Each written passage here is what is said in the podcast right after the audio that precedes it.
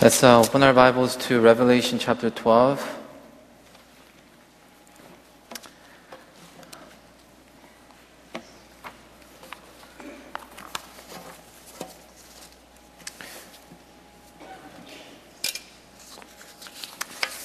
And uh, before I start, um, I think I'm supposed to give a brief missions update, correct?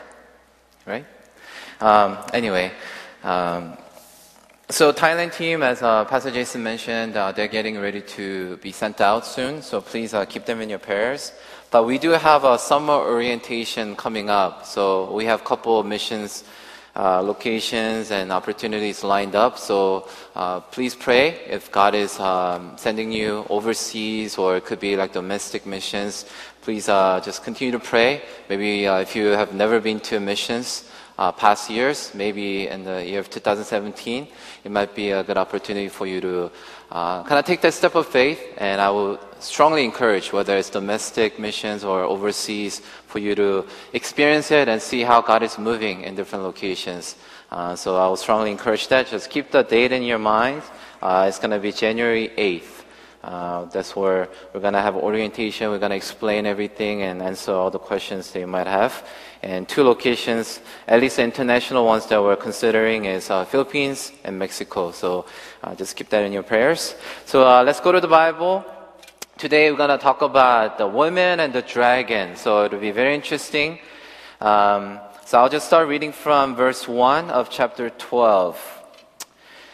A great and wondrous sign appeared in heaven a woman clothed with the sun, uh, with the moon under her feet, and a crown of 12 stars on her head. She was pregnant and cried out in pain as she was about to give birth.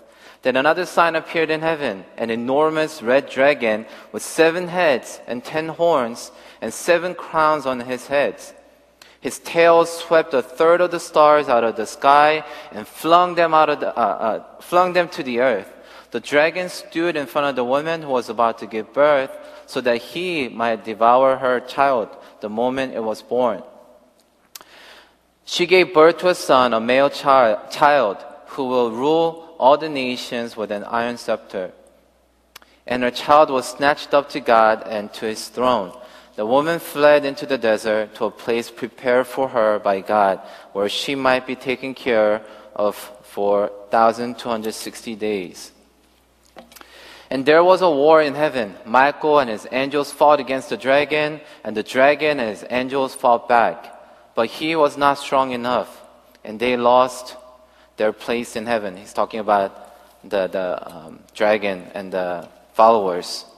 The great dragon was hurled down, that ancient serpent called the devil or Satan, who leads the whole world astray. He was hurled to the earth, and his angels with him. Then I heard a loud voice in heaven say, Now, now have come the salvation and the power and the kingdom of our God and the authority of his Christ. For the accuser of our brothers who accuses them before our God day and night has been hurled down. They overcame him by the blood of the Lamb and by the word of their testimony. They did not love their lives so much as to shrink from death. Therefore rejoice, you heavens, and you who dwell in them. But woe to the earth and the sea because the devil has gone down to you. He's filled with fury because he knows that his time is short. When the dragon saw that he had been hurled, down, uh, hurled to the earth, he pursued the woman who had given birth to the male child.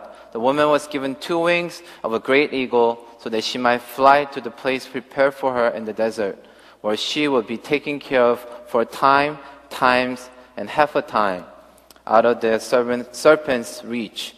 Then from his mouth the serpent spewed out uh, like water like a river to overtake the woman and sweep her away with the torrent. But the earth helped the woman by opening its mouth and swallowing the river that the dragon had spewed out of his mouth.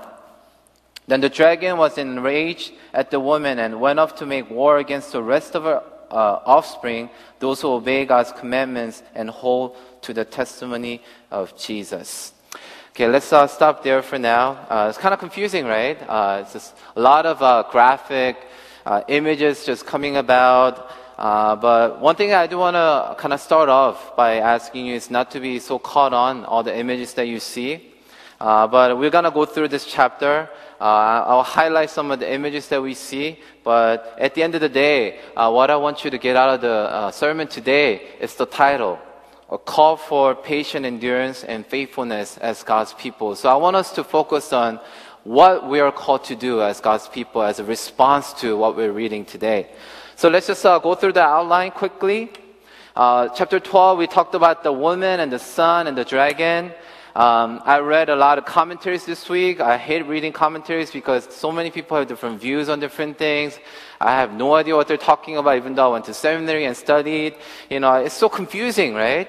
So there are things that I agree, there are things that I don't agree with. But one thing that's clear is that the woman here seems to signify, uh, uh seems to symbolize the people of God, uh, Israel. And you will see the 12 stars and the moon and the references Everything is pointing towards not just the literal woman, but the Israel and God's people.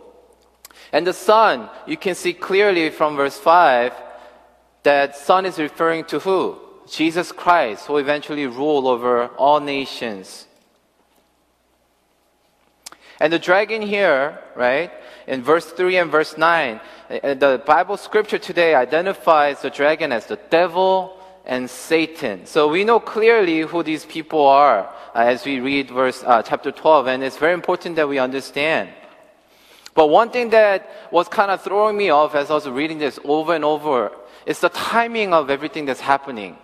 I think what's happening here in the beginning of chapter 12 it's giving a like a brief summary of everything that's about to happen and then it goes back to talk about all the details. So I was kind of getting confused about timing of everything that's happening because you see here the son that was born, Jesus, obviously he was born a long time ago. It's not something that will happen in the future. So I was getting confused. What's going on here? So don't get so caught up in the timing of everything that's happening just because it's verse 4 and then 5.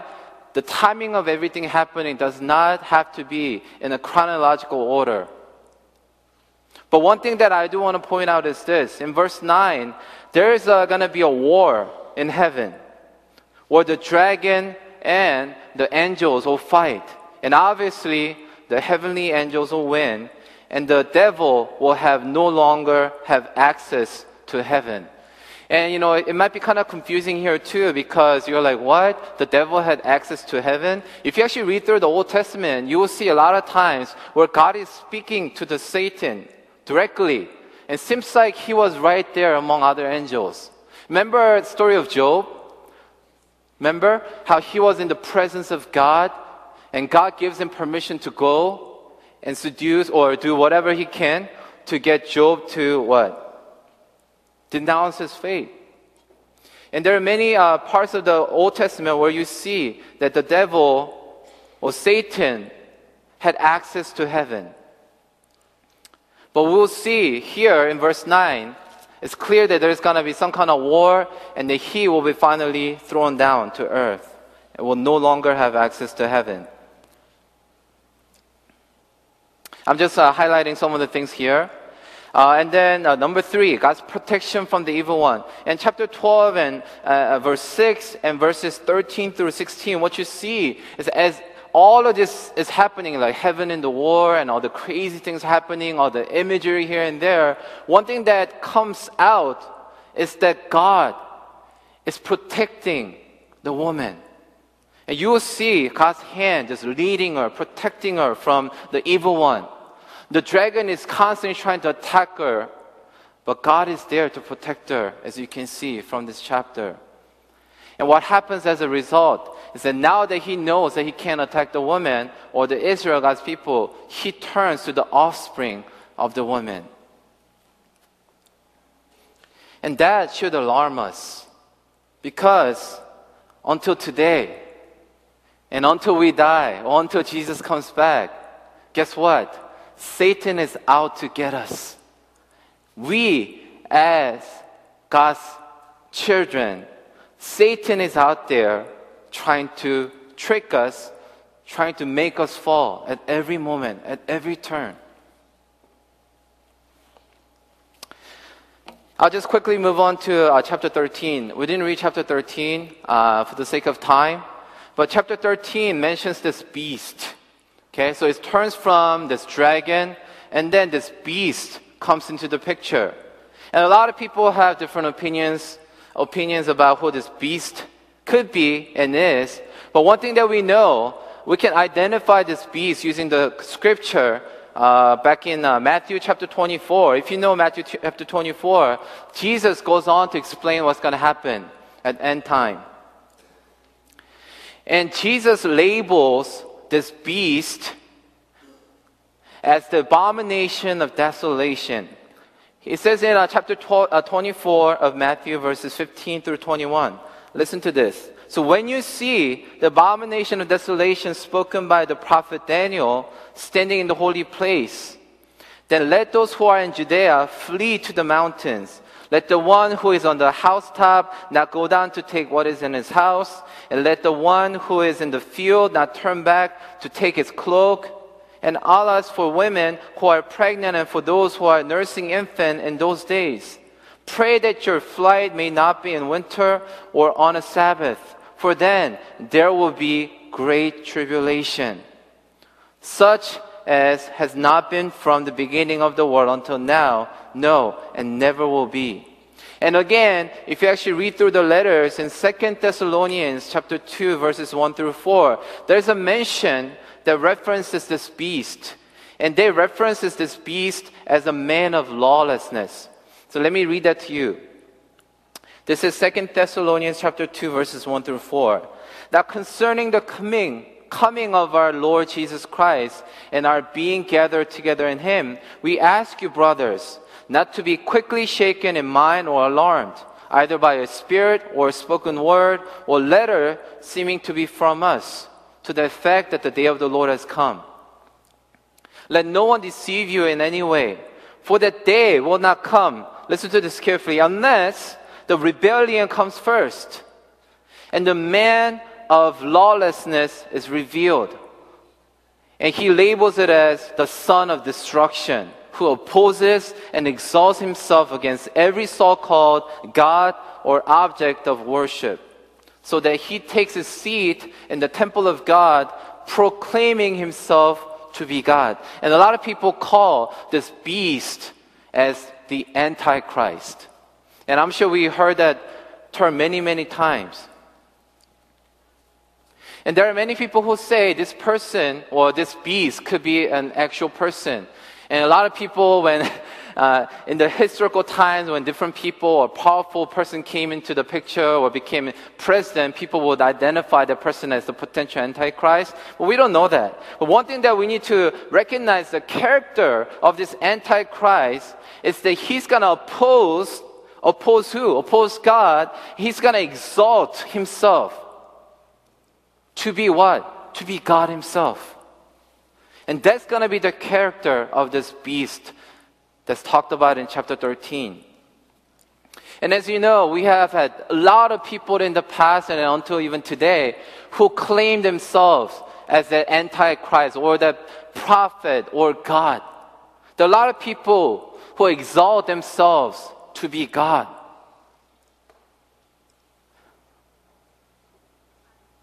But here, what you see is a whole different level. We're talking about a person. If you read chapter 13, you will see that this Antichrist is given power and authority by Satan himself to do amazing things that a regular person could not even attempt. In verse 13, you will see as the power and authority was given by Satan to this beast, what he does, he heals the fatal wound that everyone can recognize and see from the dragon or the beast. And as he heals, everyone is just so shocked. How can he do something this amazing? And verse 3 and verse 12 talks about that. And talk about power. in verse 13, this beast calls down fire to come down from heaven. Not only that, in verse 14, it says this because the signs he was given power to do on behalf of the first beast, he deceived the inhabitants of the earth. He ordered them to set up an image in honor of the beast who was wounded by the sword and yet lived. And what, what was happening is he even gives I think I referenced the wrong verse here, but somewhere in the chapter it says that he gives life to an image. An image. And it starts talking. So this, whoever this person could be, or whatever image, or whoever this person could be, he has amazing power given by Satan to do great things.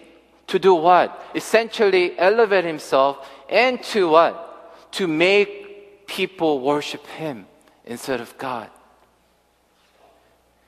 And another thing that he does in verse 7, chapter 13 says this He was given power to make war against saints and to conquer them. And he was given authority over every tribe, people, language, and nation. So his job is not to exalt himself and have people worship him, but he's gonna wage war against saints of God.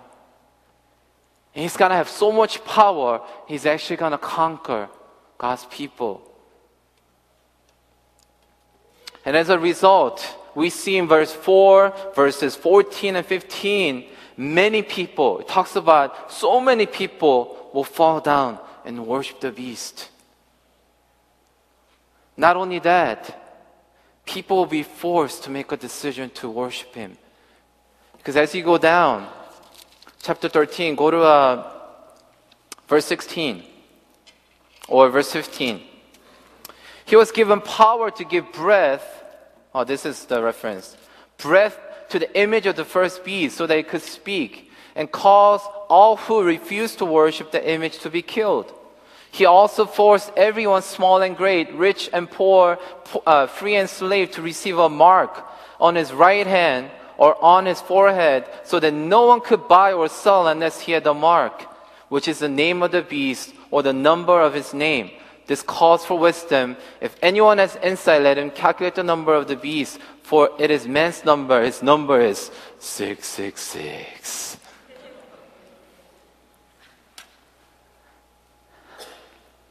So as we see, this beast, two beasts is talked about, right? Will have power and authority given by Satan, and he will wage war against the saints, and it, and will have power to conquer. And also, many people will come and worship him because of the power and authority that people can actually see. And you see this beast, the, the character of the beast, he will have self exaltation and he blasphemes against God over and over and over. And he will have this number that he associates himself with. And people will be forced to make decisions. He will have the economy under his belt. People have, will have no access to all these things, and they will be forced to make a decision either to worship him or what? To die. Let's talk about this number, 666, because so many people, including me, we have such a fear with this number. Every time I see a license plate 666 somewhere, I'm like, oh man, that sucks, man. I would go change that right now. You know, one thing I want to highlight here, I don't want to spend too much time because I do want to talk about God's people where that's the most important part here. But number of the beast, listen to this carefully, okay? Verse 18, it says, This calls for wisdom. And then he says, If anyone has insight, let him calculate the number of the beast, for it is man's number. What did he say? It's a man's number.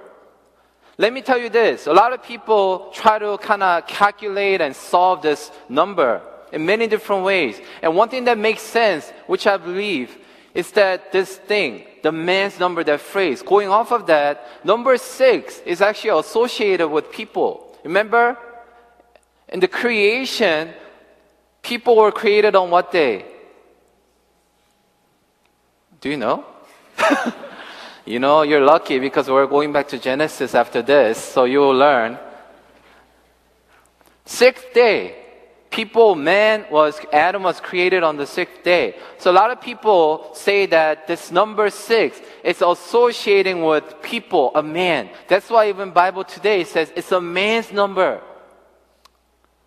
Did you know a lot of times seven in the Bible It means what? Perfection. It's a number that associates with God, something that He does. So what's the distinction here? I think, I think, and a lot of people will say in the commentaries that you can find or you can Google it if you want, people will say this number six falls short of the heavenly ideal or perfection. And why is there three number sixes? I think the threefold of the number six seems to emphasize the importance and completeness. Listen to this, which makes it appear to be perfect, but in reality falls short of the perfection. It's kind of like the Trinity. Or, you know, when you say 777, a lot of people think, oh, that's like perfection of the perfection. But here, the number of the human, number of the man, number six, falls way short of what? Perfection. But it's making it appear to seem like it's perfect. It's something amazing. So going back to the first part of verse 18, why is God calling for wisdom? I believe this is the reason. Unless we have the wisdom to understand that this number 666 has no no, is, is nowhere compared to where our God is and the power He has, we're gonna continue to have the fear in us when we face this number. When we know the truth behind this number is imperfection, it's just a mere man's number. It's a number that is trying to trick us to believe that this devil or the beast has all the power, is equal to God, but that's not the case. That's not the case. Just the sheer fact that he can only use number six tells you that he's not on the same level as God. So why fear? He's no match against God.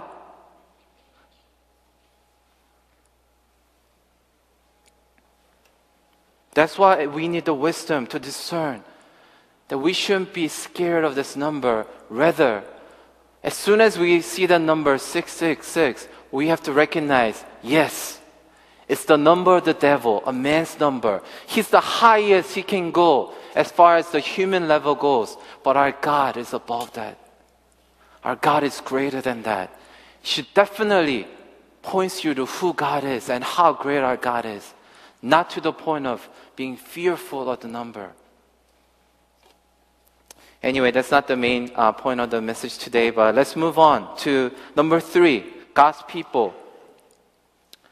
So, verse 17 is very important in uh, chapter 12.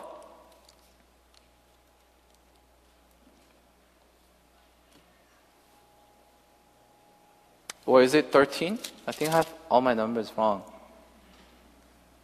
Wait, oh, it's not. anyway, it's, it's somewhere there. I'll, I'll probably come to it. Anyway, so in the passage that we read, it says that God is calling us to have patient endurance and faithfulness. And this is the reason. Let me break it down a little bit. in terms of patient endurance, the reason why we need to endure patiently is because the persecution that's about to come is nothing like what we are going through right now. If you talk about the great tribulation and the persecution that's on the way, it's gonna be inevitable. There's no way we can avoid this persecution and death that's about to come. It will be intensified for believers. Remember, Satan will be hurled down to earth. And the Bible talks about how he's going to have a short time. So he's going to do everything he can to do whatever he can to deceive God's people. So everything will be intensified for the believers. Verse 15 of chapter 12 says and will be forced to make tough choices, like I said, under incredible amount of pressure everywhere. And again, verse 12 of chapter 12 talks about how God only gave him a short time. And this should be an encouragement to you. And that's why God can tell you, endure patiently because you know and I know from the passage today that the devil's time is limited. Very limited. And during that short time, God is calling you and I to endure patiently because it will be over soon. Not only that, the devil's influence will be limited. One thing that I would like to highlight from these two chapters is that you know right now that Satan is trying his best to do whatever he can to destroy and to undo what God is doing, but God is right there, showing his sovereignty, his power above everything else that's going on. And it shows you here the way he protects the woman. Satan tries everything he can do to throw attacks at the woman, but God simply protects her through different measures. And Genesis chapter 3, verse 15 talks about how it's a prophecy, right? How it talks about where Christ, Jesus Christ, will give a significant or eternal blow to the head of the serpent, and yet the serpent or the Satan will have a very limited influence a very minor injury to the heel. The devil's influence is limited. Therefore, we can be patient. We can endure this persecution that's on our way. And secondly, God is calling God's people to be faithful. And when he talks about faithfulness, we're talking about allegiance to the Word, God's Word, and living and abiding by God's Word. We're talking about conviction, living by the conviction. And God is requiring us to have faith in Him more than ever before as we go through this end time. And faithfulness means putting our lives on the line out of loyalty to Christ. And you see in chapter 12, verse 11, we read, They overcame him by the blood of the Lamb and by the word of their testimony. They did not love their lives so much to shrink from death. What about you and I today? Do you love your life so much that are you running away from the persecution? You're willing to walk away from your faith. You're willing to denounce whatever you believe in Christ, when persecution hits you, when suffering comes in your way, where do you stand? Because faithfulness is not just having faith, just declaring, God, I have faith in you. Faithfulness is your lifestyle. Lifestyle of being loyal to Christ, no one else. Are you willing to put your lives on the line? for Jesus? John chapter 12, verse 25 says this Anyone who loves their life will lose it, while anyone who hates their life in this world will keep it for eternal life. Gospel of Mark chapter 8 verses 35 to 36 says this, for whoever wants to be wants to save their life will lose it. But whoever loses their life for me, for Jesus, and for the gospel will save it. What good is it for someone to gain the whole world and forfeit their soul? What good is it? And listen to Paul's words in Acts chapter 20, 24. Before he goes to Jerusalem, he says this. He knows what's ahead of him. He knows there's a persecution waiting for him, perhaps death waiting for him. And this is his confession, conviction his faithfulness in words. He says this in Acts uh, chapter 20, verse 24 I consider my life worth what? Nothing to me. I consider my life worth nothing to me. My only aim is to finish the race and complete the task the Lord Jesus has given me. And what is that? The task of testifying the good news of God's grace. his life was worth nothing to him compared to the calling that God has given him to testify the good news of God's grace. What about you? What about us as a church?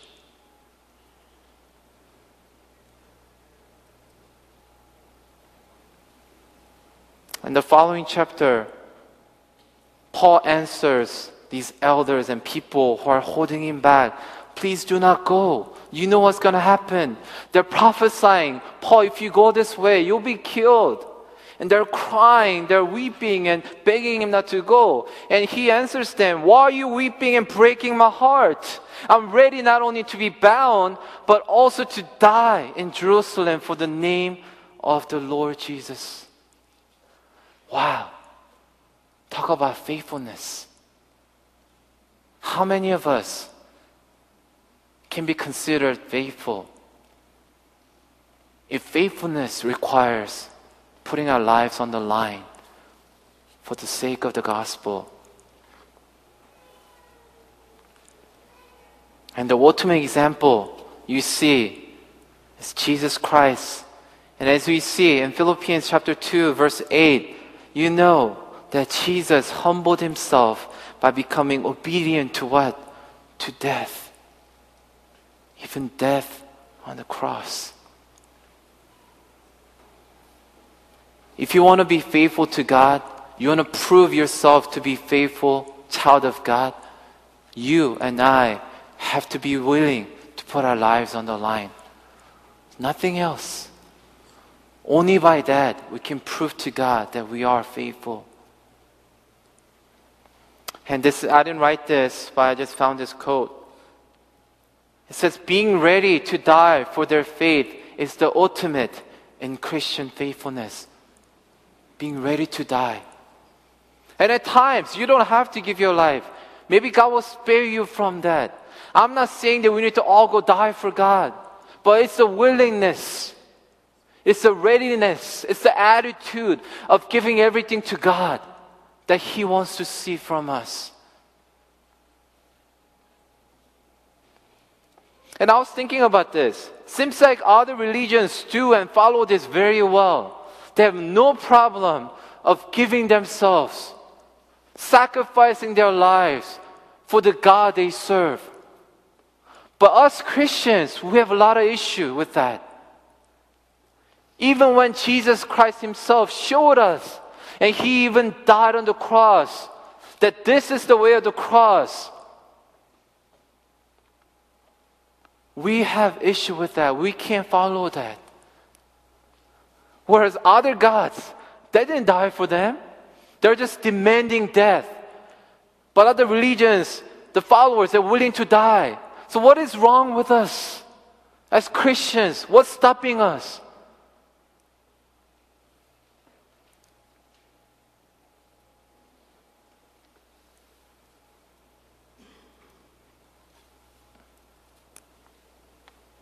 faithfulness.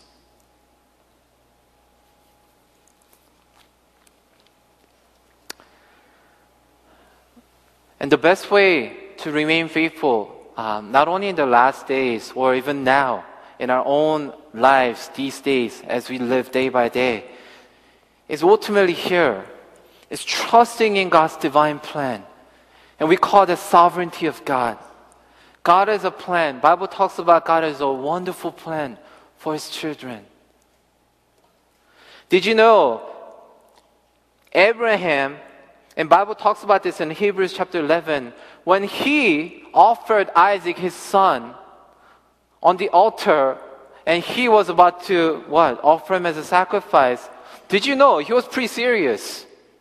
Did you know Bible talks about this? In Hebrews chapter 11, verses 17 and uh, through 19, it says this, by faith, Abraham, when God tested him, offered Isaac as a sacrifice. He who had embraced the promises was about to sacrifice his one and only son. Even though God had said to him, It is through Isaac that your offspring will be reckoned.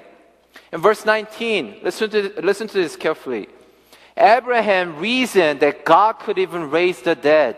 And so, in a manner of speaking, he did receive Isaac back from death.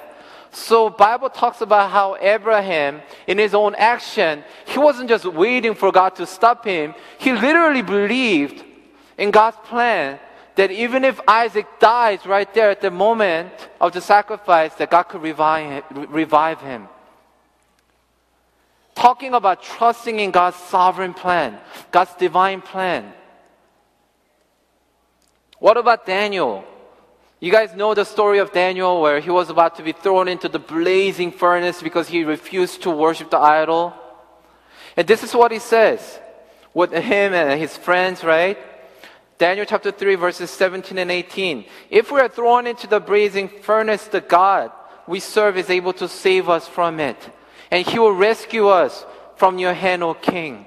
But listen to this. But even if he does not, we want you to know, O king, that we will not serve your gods or worship the image of gold you have set up. Wow, talking about trusting in God's plan and sovereignty. They're not just willing to look for God, God, please save us. If you, if you, if you don't save us, we're going to be pretty upset. We're just going to die, and it's going to be a waste. But listen to their, to their conviction. Even if He does not, we will not serve the false gods and idol that you set up here. How much do you trust God today? How much do you trust God?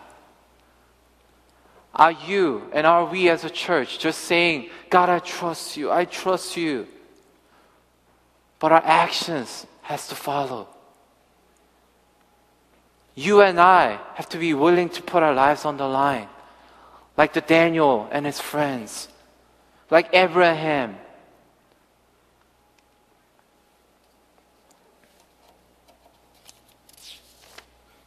And lastly,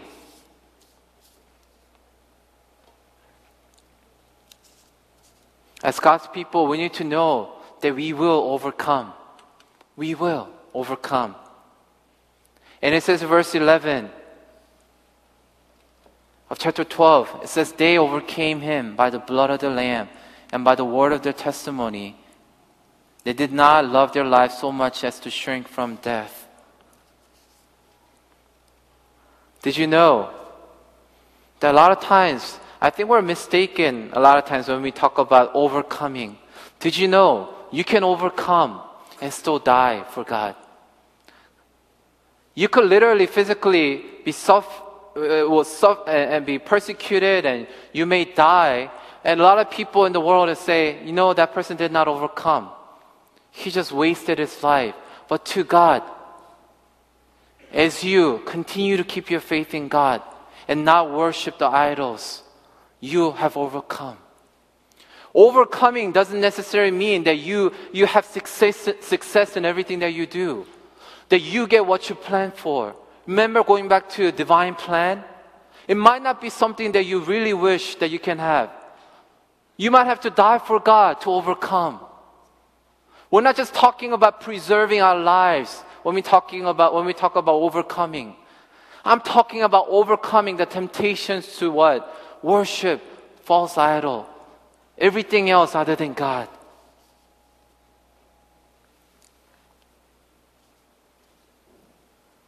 And physical suffering and death does not mean defeat for us, God's people, faithful ones.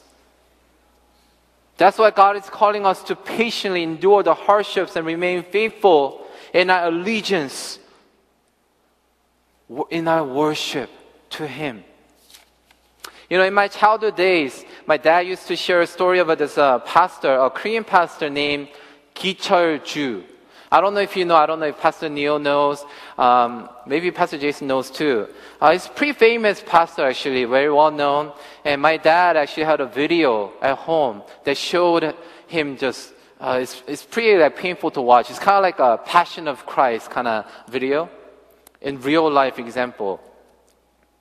I remember a video that I saw him walking barefoot on nails.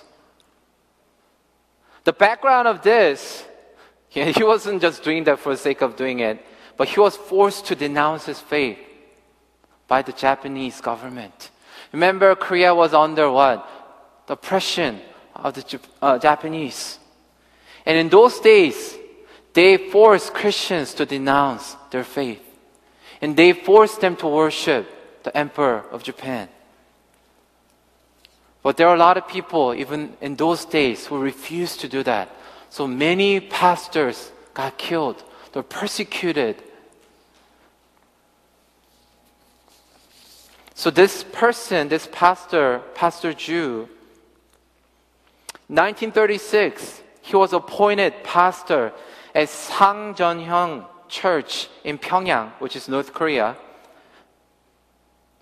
a birthplace of the Presbyterian Church of Korea. At the time, traditional Christian schools were on the brink of closure since they refused to visit Japanese war shrines. In 1938, the Japanese government general pushed ahead with measures to suppress Christian churches and Christian schools. The National Presbyterian Church Association gave in to the fierce oppression by the Japanese. But this pastor, Pastor Ju, stood up against it and preached a sermon titled Determination for Death. That was his last sermon, by the way, before he was actually martyred. Rebuking the unfair oppression by the Japanese for those who refused to bow before the idols. So he was eventually, actually many times before that, arrested. He was tortured, put under strict surveillance. But every time he was released, he would go back to his church and continue to preach and continue to make an impact in people's lives.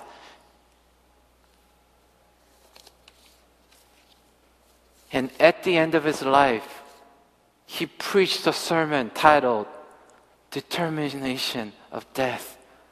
He was not scared. He did not shy away from death, but he kept worshiping God. He could not tolerate worshiping images and idols. Do you think his life was a waste? I don't think so. I believe he was an overcomer. He might have died physically. He might have suffered a lot physically. But I believe God clearly labels him as a person who was an overcomer. What about you and I? Where do we stand? I know it's not easy to be like Pastor Ju. I know it's not easy to be like missionary Elliot. Having such conviction of the calling and be willing to put our lives on the line. But today, where do you stand in your worship to God? I'll invite the worship team to come up. If everything were to happen today, if this great persecution and great tribulation was were to happen today, if someone were to come and persecute us, persecute our church, would you be able to walk through those nails? Through pain. Every step you take, you're literally stepping on the nail. And I was like cringing when I was watching the video, just like, you know, most of you, if you watch Passion of Christ, you probably have the same that feeling and emotional like overwhelmingness. I saw him walking on that nail one by one.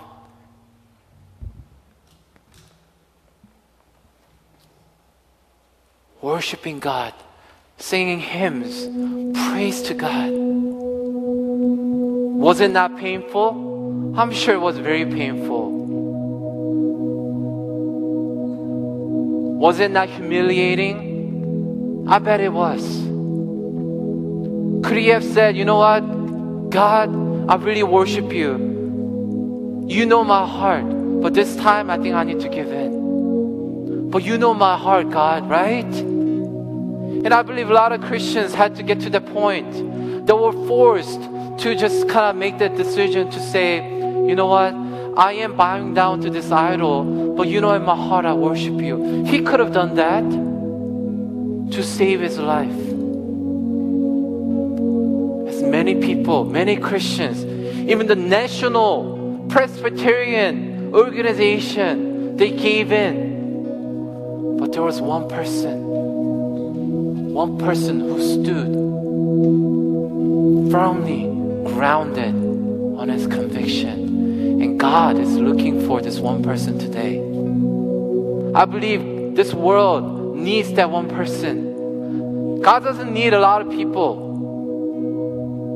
God just needs those individuals who can stand up who are willing to risk their lives for God's kingdom. And God's calling you and I today. Will you be that person? Will you be that person today? Can we all stand?